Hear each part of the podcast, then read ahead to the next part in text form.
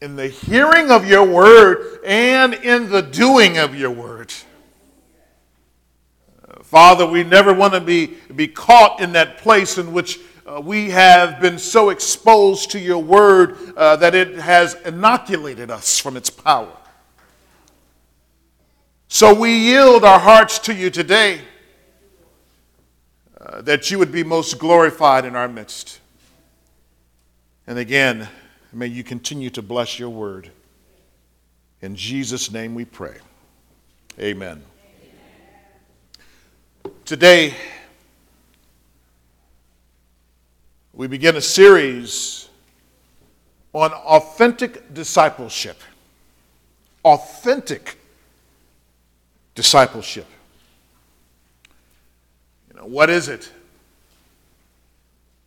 And why is this so important uh, to not only our lives as individuals, uh, but also why is this important to the larger body of Christ. So, uh, not just here uh, at the Church of Chicago, but every single church. In fact, you take a look at the front of your bulletin, uh, you see those famous words in which Jesus tells us to go and make disciples. He tells us to go and to make disciples. Well, in order for us to go and to make disciples, the first thing uh, must be true of us, and that is we must first be a disciple. Uh, how can you or, or I, how can, how can we make a disciple of Jesus Christ uh, if we're really not a true disciple ourselves? Yeah, it's a bunch of phonies out here. A bunch of phonies talking about what uh, following Christ really is, uh, but at the heart of it, they themselves have not uh, reached into their hearts and their minds to uh, even assess themselves to see if they're a true follower of Jesus Christ.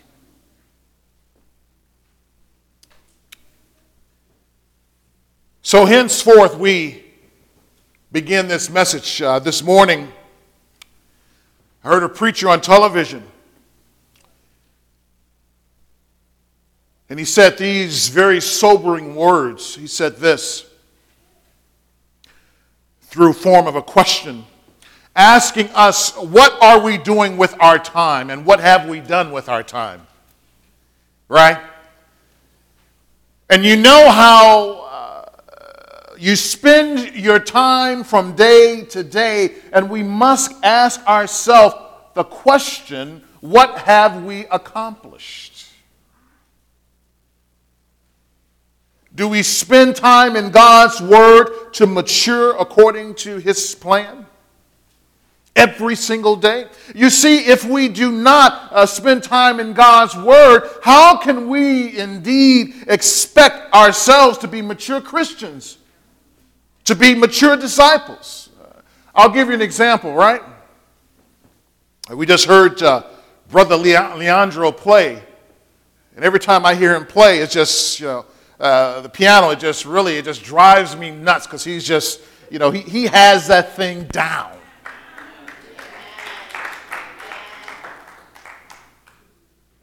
But one thing I can also tell you is that and I, and I don't know all of this life, but one thing I can tell you beyond a shadow of a doubt is that that didn't happen in one day. He didn't wake up one day and say, you know what, I'm going to be a, a, a, great musician. I guarantee you that it spent day after day after day, time after time, in order to become this great musician. So, what happens with us and, and being a disciple of Jesus Christ, it is also cumulative. This is what the preacher says. In other words, we spend time working at a craft or doing something until finally we uh, can finally become that which we've been searching for all of our life. But if you never spend any time uh, trying to get better or trying to learn at that one thing, one thing that you know is at the end of the day, at the end of a year, at the end of several years, you'll look back and you would have wasted your time. My oh my, how, how I recall uh, when I was a freshman in high school, and uh, in, in, our high school, how uh, we had, uh, just in our orchestra, we had 275 kids in our orchestra. In our band, there were 500 members in our band alone, and these were not the same kids. It's a huge, it was a huge school, thousands and thousands of kids. But one of the things that I remember is that I was the absolute worst trumpet player when I walked through those doors. I never had a chance to go on any of the trips that first year and a half. Why? Because I was the worst. Yeah, there were some other freshmen who went on all the trips from day one, but me, I had to stay back. So I made it up in my mind what I needed to do was practice. Every single day, I would practice. But then, uh, one thing I noticed that my friend who went on all the trip, because he felt as if he was so naturally inclined, uh, he refused to practice. Do you know that uh, when you don't do something, it also has a negative cumulative effect on you as well? So when you think that you are staying still, actually you're going backwards and don't even realize it. So what happened was uh, he was here and I was here, but he did nothing about his situation. And it didn't happen all at once, but finally I started to inch up this way. I started to inch up this way.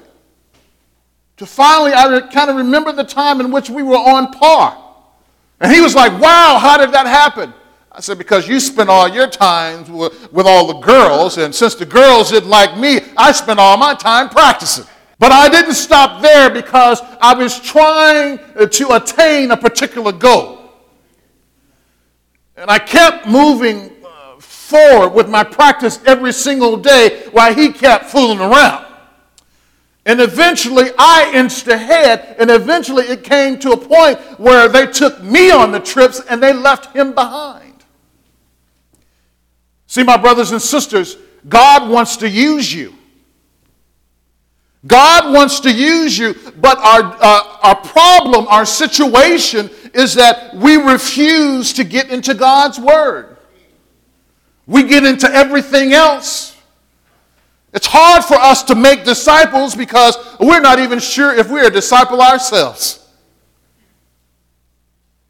So, in this series, uh, I am going to challenge you. I'm going to challenge you in a lot of different areas of your discipleship uh, for you to check yourself before you wreck yourself before God. Have you ever seen someone who uh, desperately wanted to be your friend?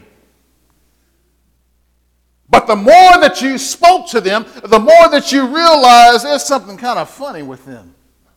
Has that ever happened to you? Oh, I want to be your friend. I want to be your friend. But the more that you speak to them, you realize why do they want to be my friend? It seems like something funny is going on. And then when you probe them, they said, No, no, no, no. All I want is to be your friend. But you know that there is something odd about their spirit. Some folks, you're, uh, this is an easy one. Some folks want to be your friend because they want to get some of your money. Today we're going to hear about people who want to be Jesus' friend. Better still, they want to be his disciples. And as we walk through this message, I want you to ask yourself this all important question what are people's motives for following Jesus? Better still, what are your motives for wanting to be a disciple of Jesus Christ? Today I'm going to pose a few scenarios why people do follow Jesus and, and why some don't follow him. But when I'm done today, I want you to listen to me carefully. I want you to put yourself in one of the categories. You do not get a chance to pass go. That you must stop and you must answer this question in your heart. Which category do I belong in? You must respond to God's word. And, and, and better still, uh, even if you don't respond to God's word, I believe that God has an answer for you because He knows your heart. In fact, some of you may realize that you may be in two categories, and that's okay too. Allow the Lord to minister to you. So, by determining what your motives are, you will also discover whether you are a true disciple of Jesus Christ. Uh, turn with me to John 6, verse 22. John 6, verse 22. On the next day, the crowd that remained on the other side of the sea saw that there had been only one boat there, and that Jesus had not entered the boat with his disciples, but that his disciples had gone away alone.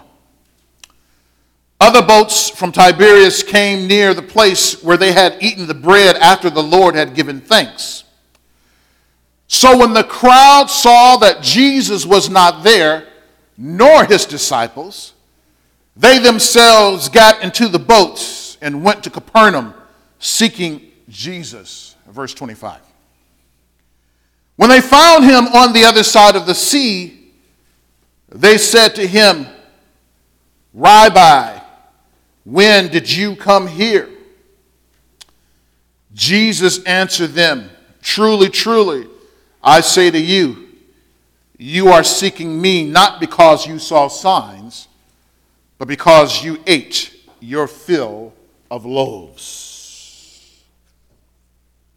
It is true that people have problems and because we have problems, we look for answers. Amen? I'm not sure when the last time you had a problem, but I'm always seeking God for answers to situations and problems in my life. We notice in our passage that there were a group of people who searched out Jesus to find out where he was. So they were looking for Jesus. You seen Jesus? You seen Jesus? Where's Jesus, y'all? We need to find Jesus. Why? The first thing I want you to consider is uh, all the way back to the beginning of chapter 6. All the way to the beginning of chapter 6, around verse 1. I'm not going to read all of this to you. You can just glance at that. And we see here that many people were gathered uh, before Jesus as he was teaching them. In fact, the scripture says that there were 5,000 men gathered before Jesus. Well, if you know anything about the original language, one thing you understand that the word that's used for men uh, in this particular scenario called anthropoi is that this is a plurality of, of, of, words which, which really speaks of more than just men. This word also means other folks as well, like ladies and also children. Some have estimated that possibly there could have been uh, upwards of 10, maybe 15,000 people here gathered before Jesus to hear him teach.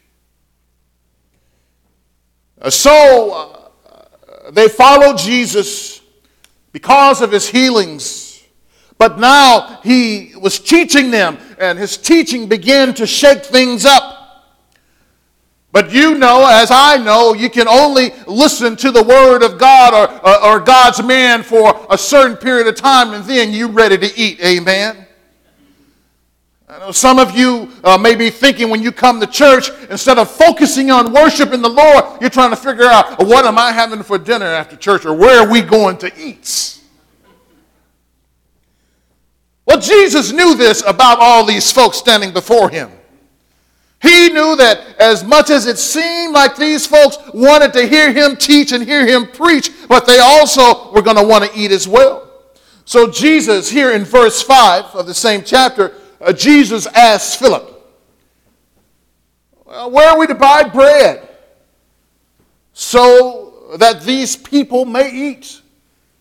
So, Jesus, God, all omnipotent, all powerful, he asked Philip, Where are we going to buy bread so these folks can eat? You know, these folks, they needed to, to eat uh, regular food, physical food, tangible food that they can see and, and, and stuff down their pie hole as they attempted to grasp the magnitude of his teachings. I want you to know that if you have been following Jesus, he will not dismiss you. And I want you to know that Jesus is concerned about your needs. Things may get difficult, but I want you to know that Jesus is right there with you. So, Jesus, what does he do? In his very divine fashion, he feeds this thousands of people with three loaves of bread and two fish. I know some of you would probably say, man, uh, of all things, how come he just didn't try to multiply a piece of steak or something? Why did it have to be fish? But isn't it wonderful when the Lord miraculously provides for us and our family? Isn't it a cause uh, to celebrate and joy and worship His name when we know that what we have is only because of Jesus? So, recognizing this was a miraculous sign, the people wanted to, to, to, to, to make Jesus king right away. Well, we know that Jesus eventually would be king of this earth. But at that particular time, because of the sign that he did, they wanted to make him king. And we'll see that a little bit later if you read through the passage, specifically in verse 15. But Jesus knew that this was well too soon before his time to become king. So he slips away. So our passage picks it up on that next day when the people went looking for Jesus and found him on the other side of the sea. And we see that in verse 25. And then they made it seem so innocent by saying they had been looking for Jesus. Remember early on, I, I, told you that everybody was trying to find where is Jesus at? Where is Jesus? Where did he go? And they asked him here in verse 25, Rabbi, when they found him, when did you come here? Isn't that great?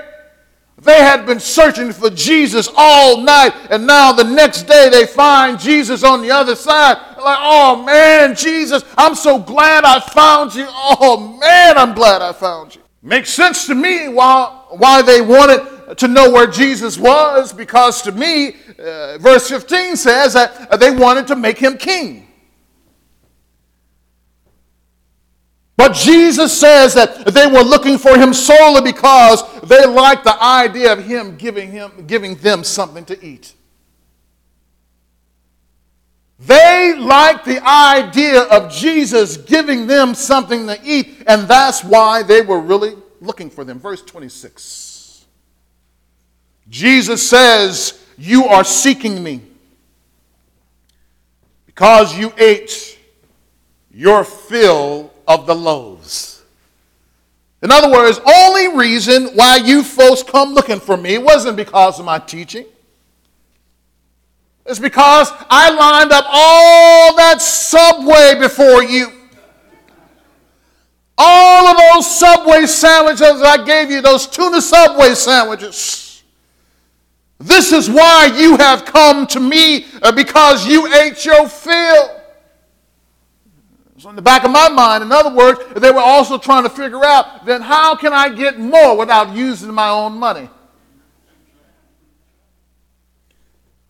This is an issue, brothers and sisters, we all must come to grips with. Do we follow Jesus Christ because he is King and Savior? Or do we follow him because we have an immediate need that needs to be taken care of? I'll say that one more time. Do we follow him because he is Savior? Or do we follow him for what he can do for me and my family? Oh, Jesus, I need a car. I'm just telling you the truth. I need a car, so uh, if Jesus can give me a car, then I'm good. The other day, I encountered a, a young lady, and I was speaking to her. Uh, this was last week. I was speaking to her, and I asked her how she was doing.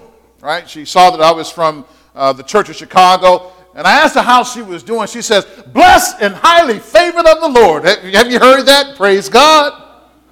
Praise God. Well, if you know anything about me, you know I had to ask a follow up question, right? So I asked her the question Why are you blessed and highly favored of the Lord? She says, Well, uh, 2014 was my year. The Lord, he, he blessed me with this job. Oh, praise Him. The Lord, he, he, he blessed me with a new car. Praise the Lord. God has shown favor on my life.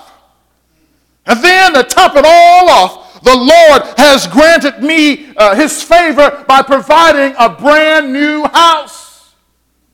So 2014 was my year, and I am blessed and highly favored of the Lord. So I looked at her.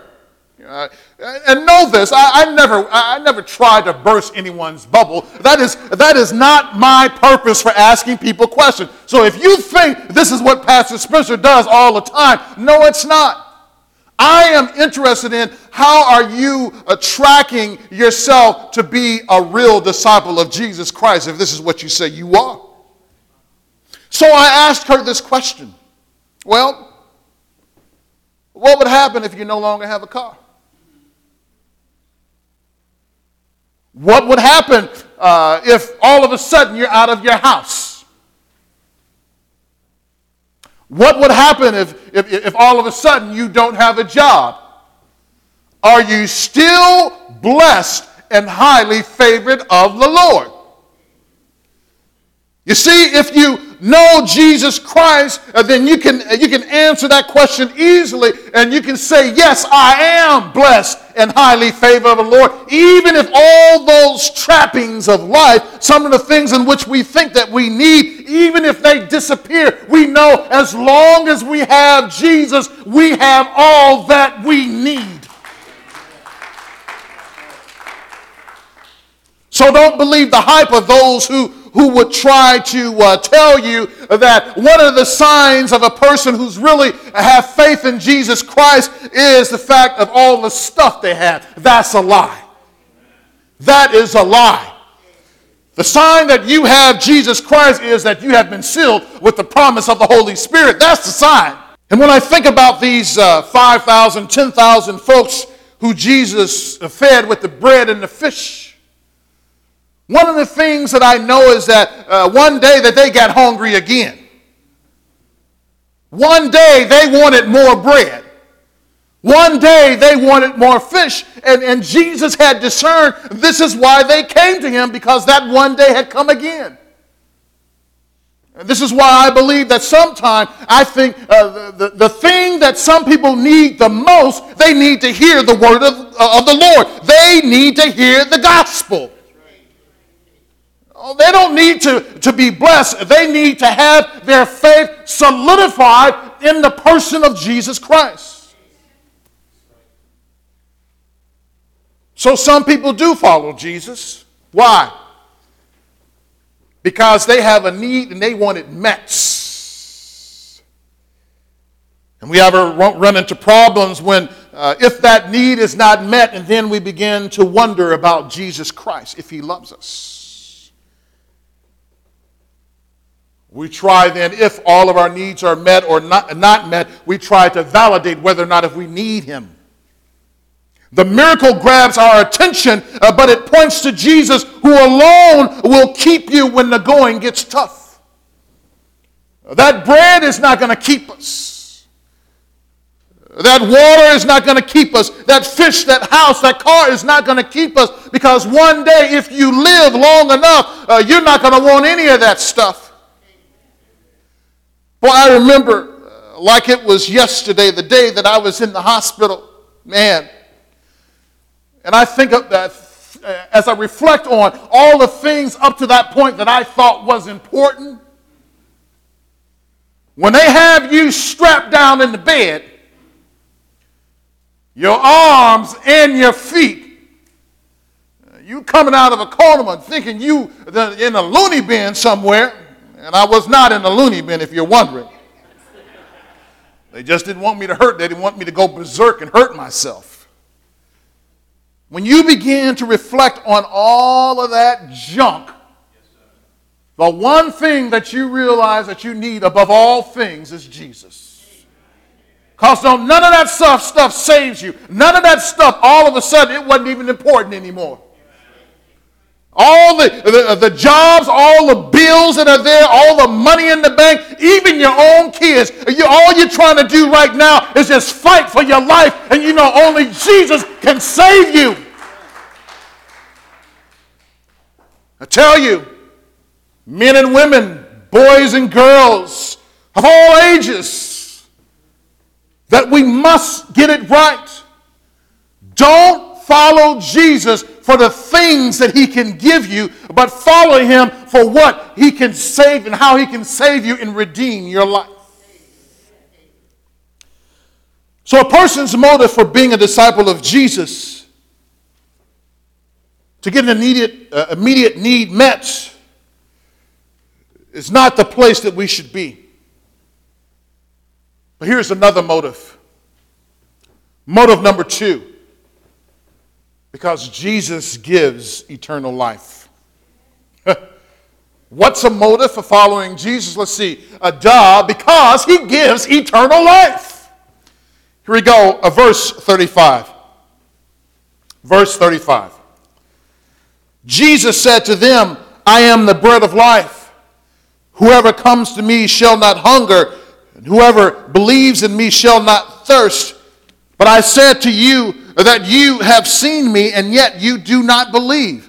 All that the Father gives me will come to me, and whoever comes to me I will never cast out.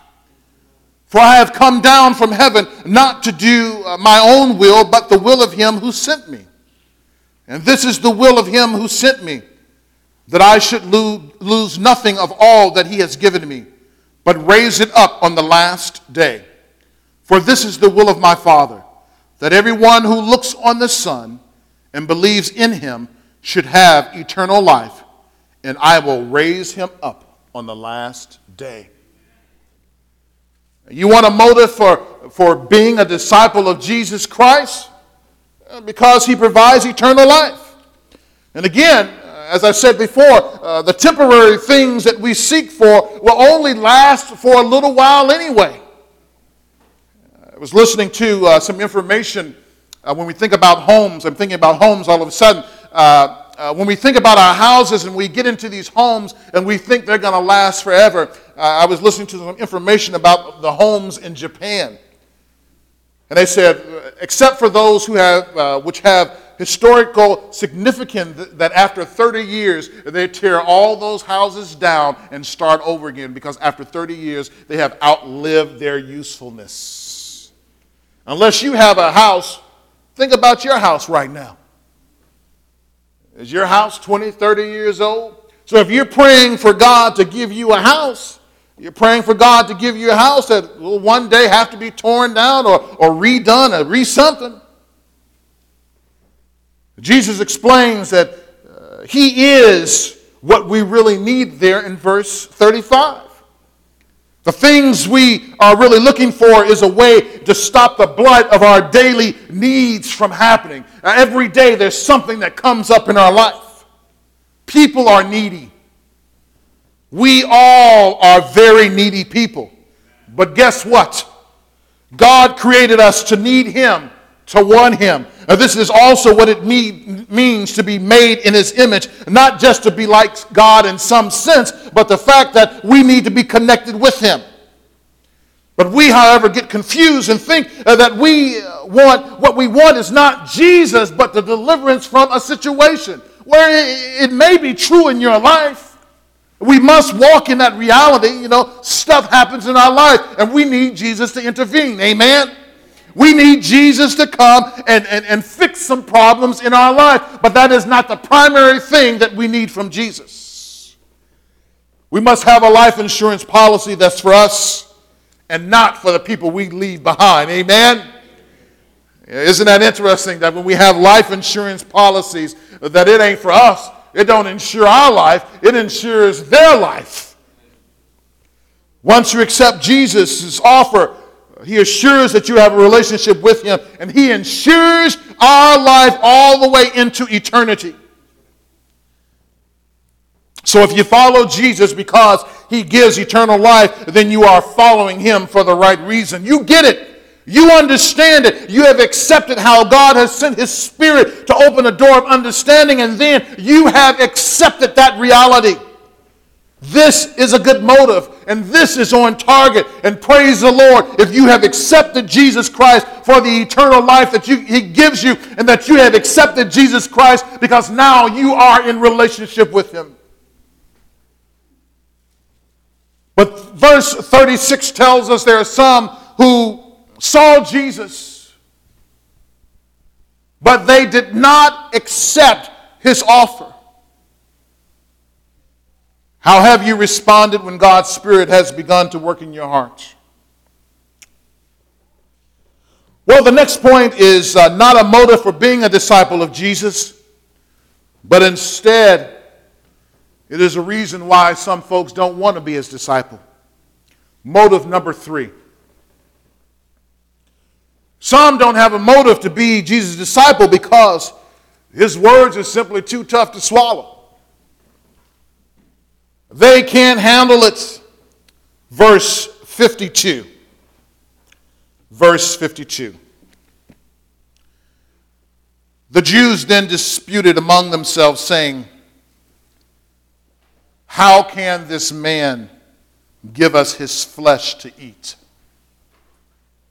So Jesus said to them, Truly, truly, I say to you, unless you eat the flesh of the Son of Man and drink his blood, you have no life in you. Whoever feeds on my flesh and drinks my blood has eternal life. Here it is again. And I will raise him up on the last day. For my flesh is true food, and my blood is true drink. Whoever feeds on my flesh and drinks my blood abides in me, and I in him. But one of the things that I must say, because we do have uh, children pr- present, is that uh, Jesus is not talking about folks to go and eat his body. He was not talking about folks to go and drink his literal blood. That's not what Jesus was talking about. And for some of us adults, I know that uh, you may look at this passage and that you are considering the fact that maybe this is kind of the first picture of communion, but no, not really Jesus. He was trying to get across another point here. So we must study God's, God's word because if we don't, we will misunderstand what he conveys to us. This is a, a, a figure of speech which, which tells us we must internalize and accept all of what Jesus has for us. It is not enough to hear. It is not enough to take notes. It's not enough uh, to even say, I have this amount of notes because I heard God's word. That's not enough for us. We must take to heart what God says and discover what we are supposed to do with His word. What do we do with this word that God is presenting to us today? Are we supposed to just ignore it and go out of here cussing and, and fighting like we always have? No. We must ask the question do I need to make some adjustment in my life? What about my relationships? As a matter of fact, what about my attitude? Responding to God's word is important, else our hearts become hardened through repeated exposures. I've told you this before. You know, it is better that you don't hear God's word regularly because the more that you hear it, uh, the more you become responsible for it. And also, if you do not respond properly to His word, what also happens is your heart becomes hardened. It's like if you if you have decided I'm not going to do anything that God has said, basically it's like putting a piece of steel around your heart. And then you hear God's word again, you say, Well, I'm not going to do it. Uh, so it's like putting another piece of steel around your heart. Next thing you know, you're walking, you're living uh, just like those who don't have a relationship with Jesus our Lord. Eventually, if you don't properly respond to God's word, uh, then uh, God's words become just like any other words that you hear. See, as long as people are getting what they want from Jesus, they're okay. But as soon as, as, as, Jesus begins to make demands on us, all of a sudden we turn our backs on him. Jesus told them they must eat his flesh and drink his blood. Again, he's asking us, uh, uh what do we eat to live? And what do we drink to quench our thirst? He's speaking of the spiritual life. What are you doing for your life today? Will you ignore God's word? Will you internalize God's word? Or will you again ignore what God is telling you in His house? We must accept His teachings. We must accept Jesus. So, some of these people who call themselves disciples of Jesus Christ turned away from him after hearing his teachings. Here we go, John 6 66. Can't get no plainer than this. After this, many of his disciples turned back and no longer walked with him.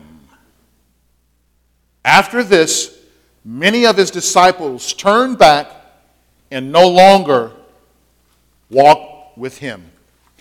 One of the things I saw in this passage was uh, the various levels of people surrounding Jesus. Went all the way back to the beginning of chapter 6, uh, you saw the crowds. That was just kind of like everybody. Uh, the scripture speaks of the crowds. And then you see the scripture uh, speak of the disciples or, or his disciples. And then you see uh, the scripture speak of the Jews. These are the ones who are going to uh, try to pick out everything that Jesus was trying to say because they were after him. They wanted to get rid of him. And then there's another group, there were many other disciples as well. There were a larger group of disciples who were following him. But when they heard this word, they said, uh uh-uh, uh Jesus, that's enough. You know, there are some people who are in church today that seem like they're faithful and seem like they love the Lord, but later we discover that they had long turned their backs on Jesus. You know, I just want to encourage you because you know, when you're first learning the things of, of, of anything, right? You're in school and you're learning math. Uh, I remember a little girl I heard the other day, she said uh, that the one thing uh, that she stresses out in life the most are fractions. Uh, those fractions, they, they really just stress her out. When you're in learning mode, typically what happens, you, you kind of start here and you got to kind of, you have to push and you have to push until you break through. And then eventually you get the understanding. I want you to know that God will give you the understanding. If He doesn't give it to you instantly, that you keep on pressing and you don't quit. Eventually, Jesus will help you to understand His Word. That you don't have to succumb with questions. You don't have to succumb to the pressures of all those around you who don't like Jesus Christ. Don't follow the friends who, who also don't get it. Follow Jesus. Here, Jesus was pointing to himself as new covenant manna fulfillment to the manna experience the Hebrews had in the wilderness. Verses 48 through 50. I am the bread of life.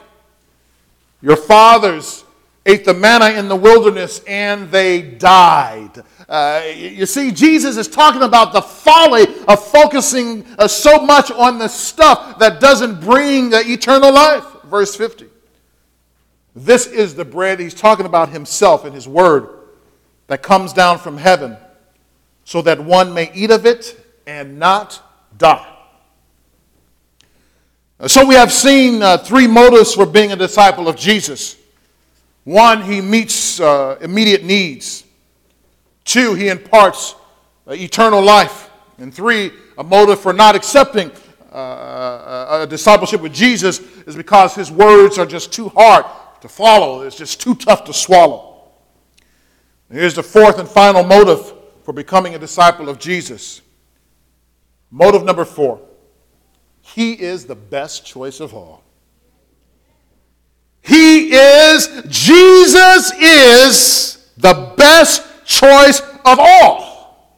And for that matter, He's the only choice. Verse 67. Verse 67. So Jesus said to the twelve, Do you want to go away as well? Simon Peter answered him, Lord, to whom shall we go? You have the words of eternal life. And we have believed and have come to know that you are the Holy One of God. Interesting, verse 70, I'll read it. Jesus answered them, Did I not choose you? The twelve? And yet one of you is a devil. He spoke of Judas, the son of Simon Iscariot, for he, one of the twelve, was going to betray him. But Peter asked the question Lord, who are we going to go to? You're the one that got eternal life. You know, when we make a, a very quick uh, s- uh, scan of the religious landscape, we find out that there's many choices in life Hinduism, Buddhism, Islam, who have their own prophets. And people talk about other religious possibilities. And yes, and it's true that you can probably go to each and every one of them and find some good things that they say. Yeah, they have some good things that they actually say. But never at any time did any of them claim to be God and also prove it at the same time. As a matter of fact, neither did Moses. Neither did Jacob or Isaac or Abraham. And none of them attained the level that Jesus had. They neither claimed to be God and neither could they back it up. Jesus Christ alone has the personhood, the power, and the authority for redemption, for the acceptance uh, to the entire human race. No other person uh, has even claimed to be what Jesus has and what he has said he was and was able to back it up. And this sort of thing takes us back full circle to the miracles of Jesus Christ and who he is and what he does. Who shall we go to in order to become and make real and true disciples of God? Who is there out there? There is none other than Jesus Christ. Well, what are your motives for being a disciple of Jesus Christ? Are you a disciple because you want an immediate need taken care of? Are you a disciple because Jesus provides eternal life? No matter, have you rejected discipleship because uh, Jesus' words are just too tough to swallow? Or are you a disciple of Jesus Christ because there is no real choice out there anyway? So, what do you do now? If you thought you were a disciple but only wanted things from Jesus, I pray that you will repent and turn to him quickly. Because as Jesus told that rich man, uh, that today your life will be required of you.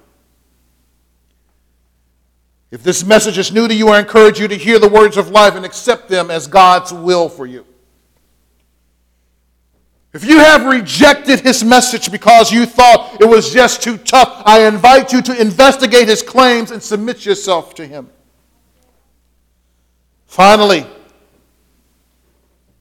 if you are confused when you look at all the options in the world, we would have you to know there's no one like Jesus.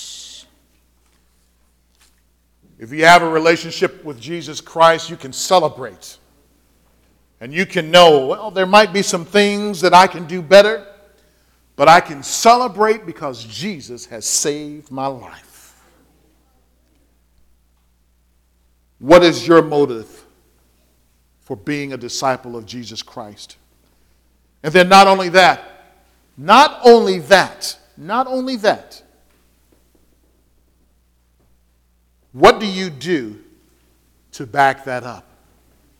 How do you live your life accordingly? Oh, it's not easy being a disciple of Jesus Christ. Oh, no. But Jesus, He wants our hearts.